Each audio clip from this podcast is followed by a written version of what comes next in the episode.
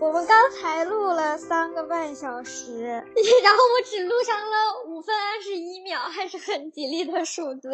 很契合今天这个主题。就是聊了特别多有意思的话题，结果没录上，是那种复盘也没法再去重新聊的，因为聊了很多，而且那个情绪都过去了。然后现在是事情发展居然有了后续。想聊 想聊的是，我一直就是我最近一直在探索的一个事儿，就是当我们拒绝父权制的这些东西之后会发生什么。就是我一直很想聊这个，因为我之前就这一个阶段就一直在拒绝父权制的各种要求嘛。如果有人对我这样的话，我就会和他们没有来往了。现在就是我就是 经历了这么一波之后。其实真的什么没有，就都没有发生，对我的生活毫无影响。我要具体展开说说，到底发生了什么？就是拒绝了之后，发现天还在，没有塌下来，生活甚至更美好。对，而且我还迎来了很多种新的可能。我们要不要先简单说一下今天的背景？今天是父亲节，对，我们就这个妇女，妇女的话题聊了很久。虽然都没有录上，发生的事情是这样子的。首先是上上个上个星期六的时候，就是上一次录的第九期播客的前一天，对，然后我没有钱了，然后我就因为我在读书，然后经济来源完全就是我爸，然后我跟我爸说我没有钱了，然后我们之间起了一些冲突，然后就有了第九期播客，然后现在就是后续，后续就是。因为今天是父亲节，但是我们两个人的关系就还没有缓和，就这一个星期我们就嗯没说话，就是没有说话，然后也没怎么样，也没联系啊，什么都没有。我的打算是我没有经济，我会锻炼我的经济来源，然后我要自己工作，然后所以这个星期我再去改简历找工作。其实我一我一直以为我还是这样的处境，就我觉得我爸不会给我钱了，在我向他低头认错之前是不会再给我钱了。然后今天因为我们两个人之前的那个三个半小时的聊天。我又决，就是我又决定和他说节日快乐，就是不管我们之间发生的事情都不愉快，但是这一刻我还是想要和他说节日快乐。然后在刚刚我们就是发现播客没录上，开始闲聊之后，然后我爸突然问我要什么时候给我打钱之类的啊，然后这就是我们决定录这一期播客的原因，就是我想要聊拒绝父权制的打压会发生什么。我觉得这就是一个较量，就是可能在于很更多的家庭里的较量是这个样子的，就是没有到那种需要断绝亲子关系的激烈程度，但是就是会不停的有各种的小对小碎颗粒就在，就是就是大家会不停的去试探子女可以忍受的。底线，尤其是女儿可以忍受的底线。家庭父权社会会不断的去探测这个女性呢，她的忍耐力到底在哪里？她到底可以对这个人剥削的程度到哪里？因为我这个星期就已经打算好没有任何经济来源了，所以我也没有和我的父亲有任何的沟通交流。因为之前沟通了很多，交流了很多，并没有很好的反馈。就我现在就记得一句话，就是 我不明白你哪里有的勇气做这件事，因为。掌握了我的经济来源，所以就对我有恃无恐，就而无视于我跟他沟通过很多次的这个这些事情。我这一个星期没有理他之后，他就觉得他又落到下风了。然后在我我只是跟他说了一句节日快乐，我什么也没有说，然后也没有多余的东西，然后他就会主动过来问我什么时候给我打钱。我那一瞬间我就会觉得说，呃，首先我拒绝了他。再继续代表父权社会来 进对我进行打压，然后这是我拒绝父权社会的最后一道，也是最大的一道坎儿。就是我之前就是这两年就到最后就发现，如果我不拒绝我父亲，我是没有办法拒绝这个社会对我的剥削和残害的。他就是这个其中的一环。对，是的，父权社会是通过。是，它是很，它是最重要的一环，因为父权社会就是通过家族，就跟宗教一样，就是这样一代代传下来的。如果没有家庭的这个概念的话，父权社会是很难维系的。对，它是那把刀，就是刺的，就是用它来刺你。对对对，我就发现，就我最近也一直在拒绝其他的人对我的怕迫害，就是从我室友的那段经历开始，就是从拒绝和他们一起玩开始，就是在不停的去拒绝这个社会对我的各种残害，就真的什么都没有发生，没有什么不得了的事情。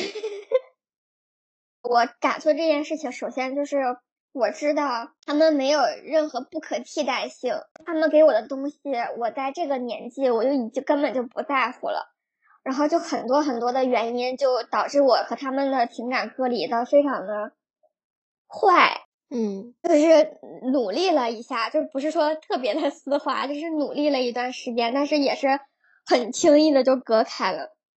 我现在就是特别熟练的会去。断掉我和任何一个让我不舒服的人的角色，我可以给大家数一数。说，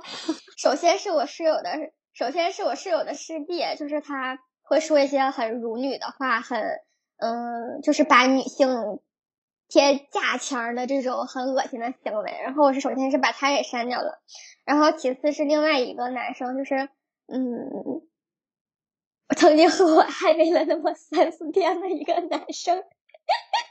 然后就就是他说了一句很冒犯我的话，后来我就也把他给删了，就是就是悄无声息的删掉了。我这两天又删了两个人，一个是我的同专业的同学，我们之前还做过队友，就是我我发了一条朋友圈的时候，他就在我下面进行了很恶心的评论，然后当时我还是想硬刚回去的，因为我们共同好友很多。一般共同好友很多的时候，我就喜欢拉着男的出来丢人现眼，公开处刑一下。对，但是一回回了两个回合之后，我就觉得很厌烦，我就把他给删了。这两天我又删了一个人，因为有个人老在我朋友圈里恶心我。当时我发那条朋友圈的时候，下面恶心我的男的其实有俩，但是其中一个是就是挺恶心的，另外一个是有点种族歧视。我就没没搭理他，我只是单纯没搭理他。当时我还在脑子里想了一下，这两个人有什么区别？为什么我只是对其中一个人很生气，另外一个人我只是没搭理他？后来我一想，可能我还是对他就是心里是有一些期盼的，就是因为这个人是一个很有钱、很有权的一个人，然后就是我没有第一时间的去删掉他，然后。这个事情只忍到了他做这件事的第二次，就是我的忍耐值真的特别的低。然后第二次他跟我说这句话的时候，我也没回他，我就直接把他给删掉了。然后我就把他的评论呀都删掉了。就是我就想说，我的人生不要留这样的人。就是我我拒绝他，我也不是说我一定要骂他一顿怎么样，我就是你怎么样跟我没有关系，但你不可以来恶心我。我现在就是这样的态度。然后就是我最近删了删了一些人，我就不太记得了。嗯，就不要在我的生活里面来搅和。对，就是你想怎么样是你的事儿，然后我想怎么样是我的事儿，你不要来恶心我，就是我现在的态度。嗯嗯，嗯，跟我爸也是，就是他在跟我对，就是对我态度特别不好的时候，就是他觉得我在跟他要钱，所以他对我态度不好。他其实特别有底气，他觉得我会主动找他求和呀，怎么样？但是我没有，就是我做好了我断掉经济来源的准备了，已经。不是准备，就是我已经做好了这个结接受这个结局了。然后他发现我并没有软下来，他就软了。我有一种，就是古代那故事里不有一方挑衅，然后疯狂挑衅，然后你你就你非但没有，就是你就是顺理成章的接受了他的挑衅，你就说来呀，那怎么硬刚啊？然后他就不敢了，因为他只是想挑衅，他就想试探一下，如果你要是弱了。他就会继续压在你头上欺负你那种，但如果你比他还强硬，他就再也不敢欺负你。是，我觉得其实本质上，就在我看来，听你的描述，我觉得他是需要你的，他绝对不是那种说那我们割裂就割裂，我也不需要你什么。其实他是本质上是需要你的，所以他才想要控制你。是，是这样子的。所以其实你掌握，是你掌握主动权。嗯，我掌握目前来看是我掌握了主动权，但是我并没有想要这个东西，因为它不是我的本意，它只是一个结果。对他们把这个东西当成权力的博弈，其实我们根本没有想要跟他博弈，就是世界和平多好啊，非要打仗分个，就是损失惨惨重的这种，并我们并不想这样，但他们就一直都在做权力的斗争，就觉得我可以从权力的斗争中获得一些好处，所以他们就一直在做这个。但其实我们想的是世界和平，我们是被迫跟他刚。我也不是跟他刚，我只是拒绝了他。我甚至没有和他有争吵，我最近删的人，我没有和他们吵，我只是拒绝了他。我这个拒绝行为，甚至不是跟他说你不要这样对我做，而是我是除了我爸，我剩下的人就只是单纯的把他们踢出了我的生活，就是远离他，过滤自己的那个，就是我什么都不需要做，我只需要让他们离开我的生活就结束了。就如果他们出现了的话，就是我可以走。如果那个场合我不想走。那就是就是，如果我们必须要出现在一个场合的时候，我才会说你不可以这样对我。就是如果我们不是必须要出现一个场合的话，我就不想浪费那个口舌，我不想当他们的妈妈去教他们应该如何和人相处，如何尊重他人。就是这事关我屁事啊！对呀，我也不值得浪费我们的心思跟精力时间去做这种事。是的，所以就因为我已经。看透了，就他们根本就不是不懂，他们只是在去看谁是可以被剥削的对象，他们只是在试探。对我之前看那个，就是有一些人说，呃，说什么渣男体吸渣体质，其实不是的，只是那些所谓的 PUA 别人的那些人，他一直在人群中寻找目标，他发射出一堆，就是投出一堆鱼饵，然后有一些人他觉得，哦，他。给我反馈了，他有可能是我的受众，然后他才去做进一步的行动，就是他是靠着这些来不断的识别、不断试探，就像你说的，他不断试探你的底线。如果他觉得有机可乘，就就这样。就是他其实是分开的两种，一个是那种我们躲不掉或者之类的这种，就是你比如说我们跟爸妈之间这种亲密亲人之间的关系，还有那种就是我们生活中碰到的，嗯。完全我们不第二种，我们就完全不用在意。就世界上这么多人，他不行，我们就远离他，就是头都不要回，就不值得费为他浪费一点的精力，甚至我们都觉得跟他沟通都是一种成本。嗯，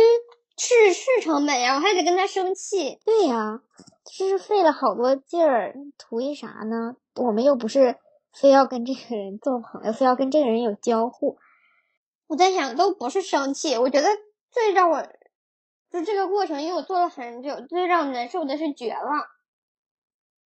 也不是说失望，也不是失望，是绝望和失望的结合体。就是我知道这条路是走不通的，因为他们不听，根本不是他们不理解，不能感同身受，而是因为他们就是不想。不想，对，不想，对，就不醒，装睡的人。所以这个事情真的是，对，就一个人他尊重女性。他前脚在这帮人面前尊重女性，那后脚就可能会去欺负另一群女性，这是非常常见的行为。他们太擅长这种事儿了。他们尊重也不是出于本心的尊重，他们也是为了自己的利益去做出一些所谓尊重的行为。他们完全不是出于本心。是的。真正我相信肯定会有真正的去尊重，就是不分男女，说我尊重其他所有人，甚至还尊重动物、尊重什么的。但是，只是如果他我们判定出了他不是这种，那我们就干脆就离开他，就离他远远。是的，是的，是的，就是也不是说一开始就预设某一个群体一定不尊重另外一个群体，某一个群体一定有一个坏的行为。嗯嗯，就是会用时间去来。观测去感受对方给自己的真正感受是什么？对，而且甚至这个事儿是不限于男性的。我发现很多女性是的，是的，就是不尊重，是这样子的。这个东西是不限制于男性和女性的，就是会有一有会花一定的时间和成本。那这个成本跟接下来进入到一段有关系，就是有毒的关系的成本来讲，就是非常的小了。对我们前面就是这些，是前面是属于筛选的成本，然后当你筛选完了，你还往里投入这种就是真的，你跟他交往的成本。是的，是的，是的，是的，是的，嗯，因为情感分割是最难的。确实是，而且有些人他会隐藏的很深，就像有些人真的是会为了不仅是这种尊重的事儿，他他会为了自己的地位利益，他就是给自己塑造一个很完美的形象，嗯他为了完符合自己形象会做一些，尤其是在人前会做很多就是很好的，甚至你用一些各种标准来评判，他都是好人。嗯嗯对嗯嗯，很多事儿是很难发现出那个本质的，但是你一旦发现了，你就知道这绝对不是一个偶然的，就是你要有，就是是的要警是的是惕。的是的就好多人会安慰自己说：“哎呀，他其他方面都很好，所以他有这点儿毛病无所嗯谓。我一点儿都不相信这种对，有一些是原则性的，有一些不是。就像生活习惯，可能有一些无所谓，但是有一些本质性的东西是不能容忍。是的，是这样的，嗯，我是这样子的。嗯，我现在发现就是，其实某些方面就是重要不重要这些评判标准很容易迷惑人。就像社会的嗯标准会规定说，这个人，哎呀，文质彬彬，这个人有文化，甚至他做出一些慈善行为或者什么的，都会给他提帮他巩固那个好人标签儿。但其实就是嗯好人的评判标准，不不是说他积累到六十分以上了，他就是可以了。有的时候是一票否决制，这是很重要。嗯嗯，是这样的。一票否决太重要。嗯还有另外一个问题，就因为人是社会性动物，他总是要和很多人来往。就比如说，我们必须要和一个这样子的人来往的时候，就不能让他，就不能让自己成为他们被霸凌的人，嗯嗯，就是去缩短他们可以霸凌的人群的范围。天呐，我觉得，我突然觉得，就是我们无形之间通过探索自己，已经把自己心理建设的非常强大了。就是我可以，我可以跟我爸说，我跟我爸说，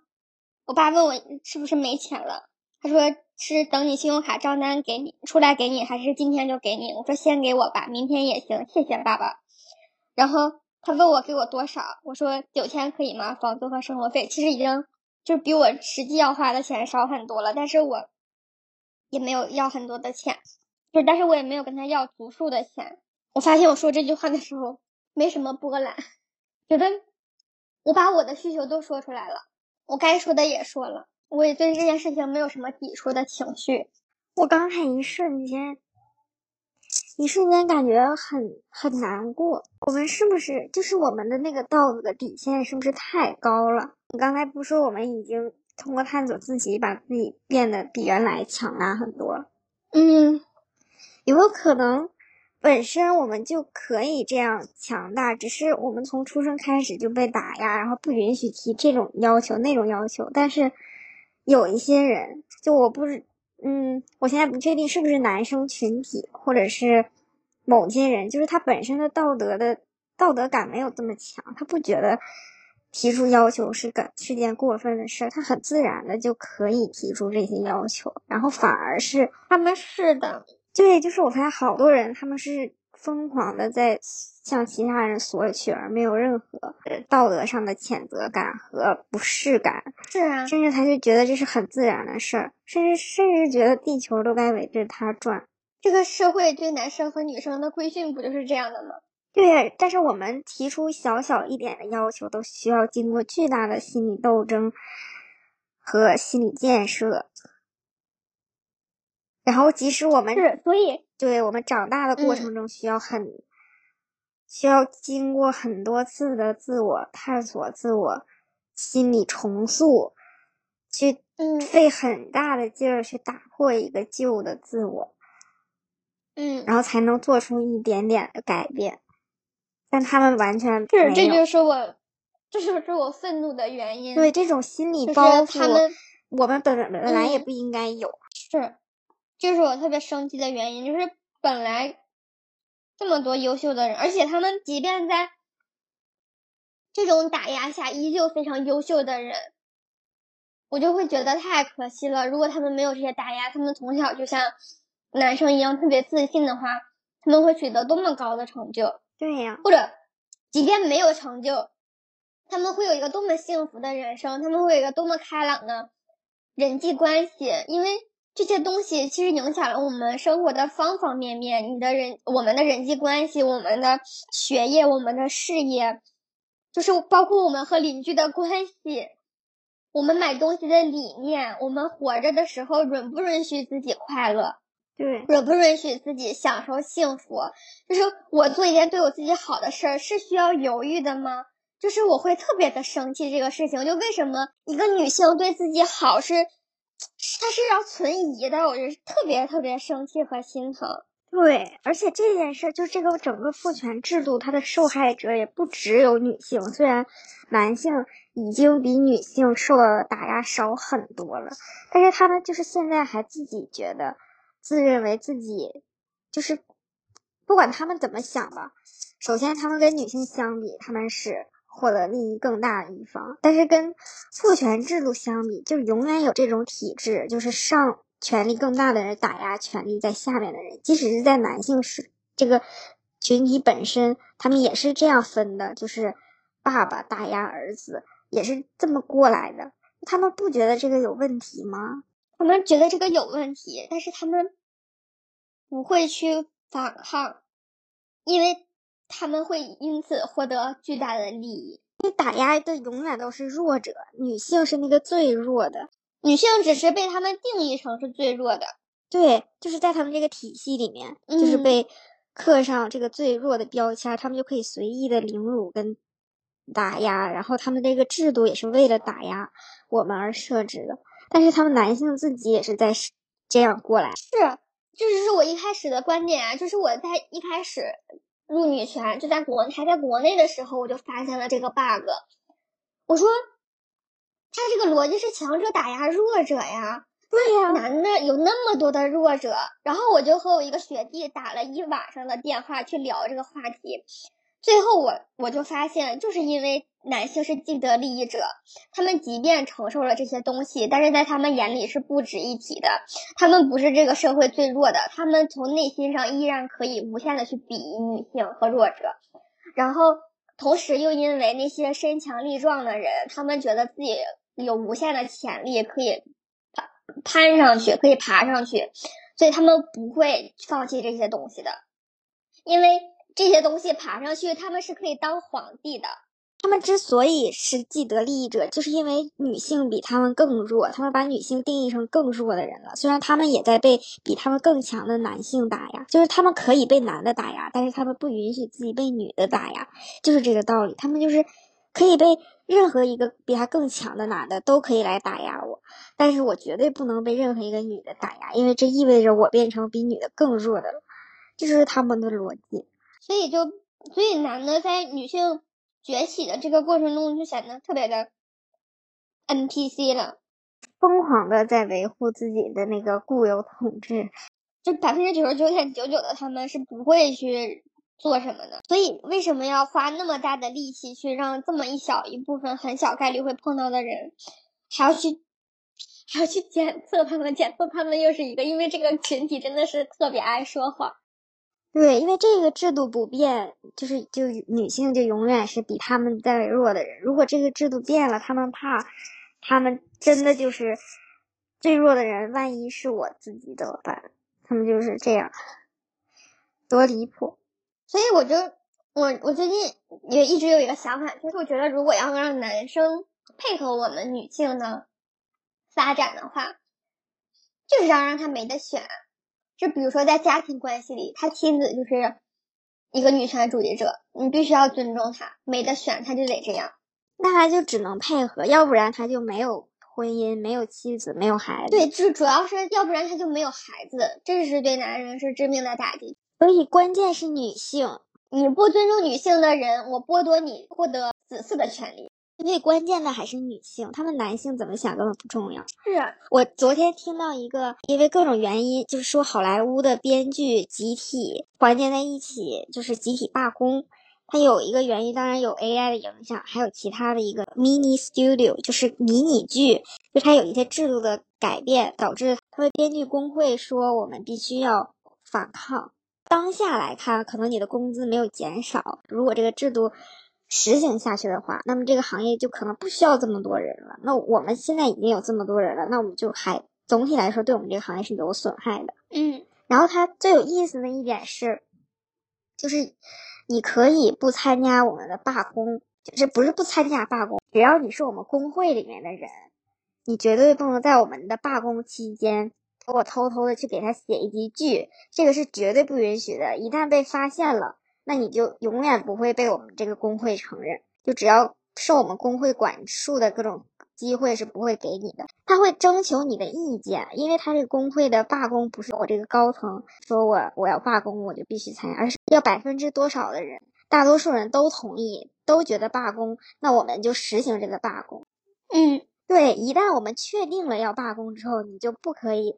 再做这个叛徒，就是 所谓的叛徒，就是如果我们都确定罢工了，那你还去说，哎呀，正好他们都罢工了，那这个机会来了，那我就趁这个机会我再多赚点钱，那你就是叛徒。是的你，说我自己接个活儿，那你你去给他们去服务了，那我们这个罢工有什么意义呢？只有我们所有人都联合起来，让他们知道你不同意我这个罢工，那你就没有任何人帮你们，嗯没有任何编剧嗯嗯嗯帮你们干活了，你就必须要坐下来，我们好好聊聊这个事儿，嗯，逼你听我说话，听我的诉求。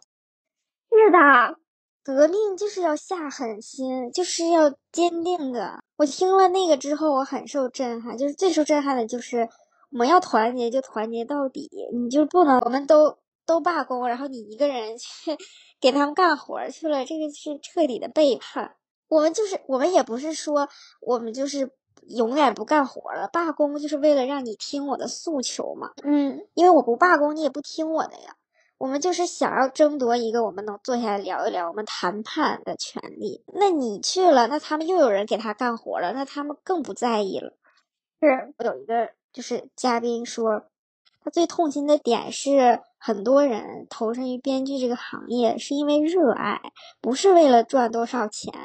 但是资本家就是如果你不去反抗的话，你说其实我这个五千跟六千对我来说没有区别。我五千的话，因为我爱，我也爱干。可能别的工作给我六千，但我就爱干这个五千的，因为我爱编剧这个行业。他说，很多资本家就是在利用这种热爱而去剥削你，是，就是没有这个道理。因为我更爱，所以我就可以被剥削，我就可以赚的更少。嗯，是的，我觉得好多人他都不懂，是两个不懂，一个不懂是我爱做这件事儿，所以他亏待我没关系，我得到了我喜欢的东西，就是不会退让，这是其中的一种。另外一种就是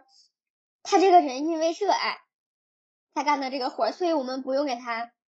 那么多工资，就两边都在 PUA 自己。他已经获得了心理的什么满足，这太扯了。就很无语。一个小视频，他说中国现在有一个现，大学生帮呃养狗的人去遛狗，因为他很忙，然后他没空。最后他的结论是三赢，因为大学生很多人就是喜欢狗嘛，然后又没有条件去养，所以他帮养狗们去遛狗，他觉得大学生获得了心灵的满足。然后当然被帮忙遛狗的肯定是获得了，因为他免费有人帮他遛狗。主要这件事儿。这个点我在意的是，它是完，它是免费的。然后他说第三营就是这个狗，因为有人帮遛它，它又很开心，不会像之前的。我在意的点就是为什么不付大学生工资，不管是多还是少，你要按一个什么付钱呀？嗯，他他给出的论点是大学生养不了狗，让给他一个机会养狗，就感觉是大学生赚到了，说他也获得了他应得的。哎哎哎，他这。你你说的这句话还有一个问题，就比如说我们去猫咖、狗咖撸狗是要付钱的，对呀，就是很奇怪，这个逻辑就很奇怪。如果他这个行为是短期的，比如说我只遛一个，它不形成一个长期的事情的话，我觉得就是网上的一段闹剧过去了就过去了。如果它是一个长期的话，就是两边都应该付费，但两边都没有付费，然后两边都没有提供服务。它最终造成的结果就是，这个本来猫咖狗咖就是一个很看似很温馨，但其实是一种很恶劣的产业链。我之前还看有有那种爱心人士说，千万不要去猫咖狗咖消费，因为这就是助长了对动物的剥削呀。对，他靠着把猫、小猫、小狗放在咖啡馆里吸引人来消费，就反而是像你说的，还会多多付一些钱，因为是猫咖、狗咖，看似是他提供了更多的服务，但并不是的。而且两边都不专业，对，就是提供遛狗服务的人也不专业，来遛狗的人也不专业，最后伤害的是狗。对对对，最终就是小动物受迫，就是挺像一个哗众取宠的行为，很扭曲的产业链。我在之前在这边的网站上有看见那种兼职，英国帮忙遛宠物和帮忙照顾宠物的兼职。首先，它的这个注册就非常严格，嗯，你要你要把你自己的信息注册上之后，你还要有有保险。你要是去照顾狗，是要有照顾狗的资质的。我印象最深的是要有一个什么什么保险，就是确保你跟这个你去遛狗中间发生了什么事故或者啥的，是是可以走。一些程序去判定是有保证的，嗯，然后还有就是它一定是付费的，嗯，不管你是出于爱心选的这个工作，还是出于什么，它是按小时的费率，而且不同工种它有定的，可能是最简单的，它会付你按国家标准付你最低工资，可能更复杂一点的，它会付你更高一点的工资，甚至还有说是去狗主人家照顾，还是去你。就是照顾人的家里，像那种就是类似于寄养几个小时，因为它是很短的，可能遛狗是一个小时，然后照顾可能只有几个小时，这种都是按小时来收费的，是明明文规定，而且收费标准也很透明，所有一切都很透明，而且资质什么的，你必须上传了资质，它才允许你注册那个网站，允许你接单什么之类的。我觉得这种才是正常、健康的、互惠互利的。我既能获得我，我付出了劳动，我就有义务，就是我付出了劳动，你当然要付给我钱。我的服务是赚钱的，而且我我向我付出服务的这一方提供我的资质的证明，证明我可以付出我。我的劳动，而且我付出劳动，我赚钱的同时，我会保证，如果我没赚好，就是我把你的狗照顾的不好了，它出现什么毛病了，我是要负责任的。我赚的这个钱是不是说我是出于义务，我帮你照顾俩小时？那狗出事儿了，到最后是谁负责呢？是照顾狗的这个人，还是狗主人呢？你又没付人家钱，人家为啥要负负你责任呢？就是只有这种全都透明了之后。才是对所有人都好的所谓的三赢，他们宣传的那种所谓的帮个忙，什么所有人都高兴，根本不存在，太扯。那就是，嗯，我觉得他就是那种短期的一种梗，就像大家都去淄博吃烧烤一样，就这分过了就过了。对我理解，但我就是第一反应就是，这好像不是个该那啥的事。就是如果平时像咱们互相认识，然后朋友之间帮忙照顾狗什么，这个没有任何。就还是确实是个好事儿，嗯，但是他如果就是当成一种什么来宣传，甚至就像猫你说猫咖狗咖那种形成一种商业模式，然后大家都还觉得乐在其中，觉得是挺好的，我又不用养狗，还可以去撸狗，我也愿意花这个钱。那其实就是这个形成了就不好取消了，一旦它形成了，就像好多人就在疯狂呼吁你不要去猫咖狗咖，但是它一旦建立起来了，就没有。再去宣传，就像造谣一张嘴，辟谣跑断腿的感觉。哎。